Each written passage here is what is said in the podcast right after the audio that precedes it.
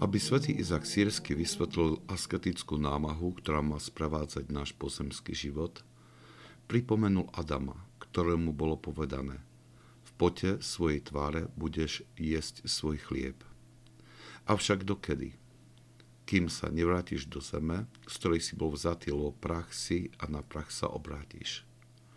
A zem bude rodiť trnie a bodliače, čo je tajemstvo námach tohto života, kým človek žije.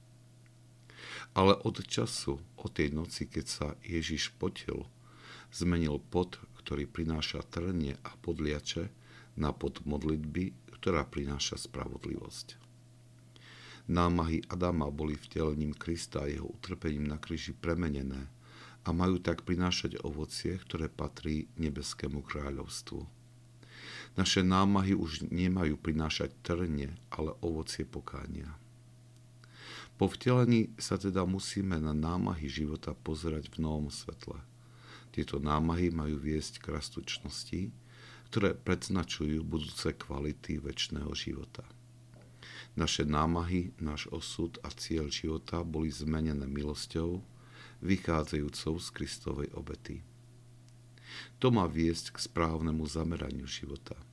Nesmiem byť zameraný na plody, ktoré prináša táto zem, aj keď je to pre náš život nevyhnutné v miere zabezpečenia potrieb života.